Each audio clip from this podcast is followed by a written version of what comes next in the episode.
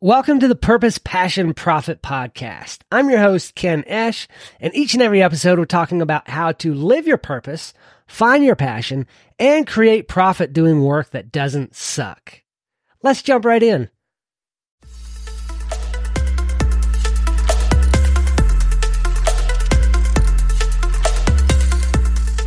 You know, we all have a certain place we want to get to in life.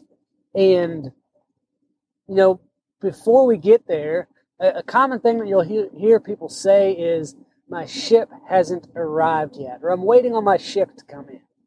And as I got to thinking about that over the last couple of days, when you talk about my ship hasn't come in yet, you are taking the control of what happens in your life out of your hands. No, our life is a ship. Okay? And when you say, my ship hasn't come in yet, what you're saying is, I'm not living life.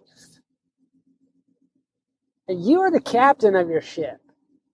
So if, if you want something in life, you have to captain the ship.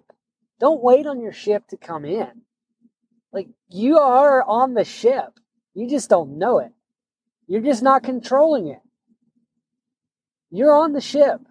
Take control of the ship, direct it to where you want to go, live life the way you want your life to be lived. Do the things you want to do in life. Find fulfillment. Do find work or create work that is fulfilling and rewarding and impacts other people. When we know what it is that we're interested in.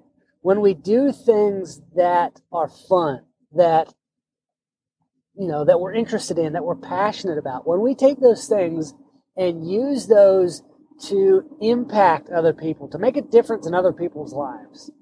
For me, when I go build a deck for a widow lady, or repair her back steps, or replace her door, or make so her door swings right so she can close and lock the door at night, when I do those things, those are the things that I'm good at. And when I use that to help other people, I can make a difference and that is fulfilling. Some of those jobs I'll do for free because the person may not be able to afford to pay for it. That's its own reward. It's also rewarding to be able to do those things and get paid for it because I enjoy the work and then I can use the fruits of that labor to continue to enjoy my life. So it, I just, I, I think it's interesting when people say, my ship hasn't come in yet. When in reality, they're on the ship, they're just asleep at the cabin, hoping the ship is not going to crash somewhere. There, if, if you're not controlling your ship, your life, you're not directing your life to where you want it to go, you're never going to get there. Sure, you may get lucky and end up somewhere you like.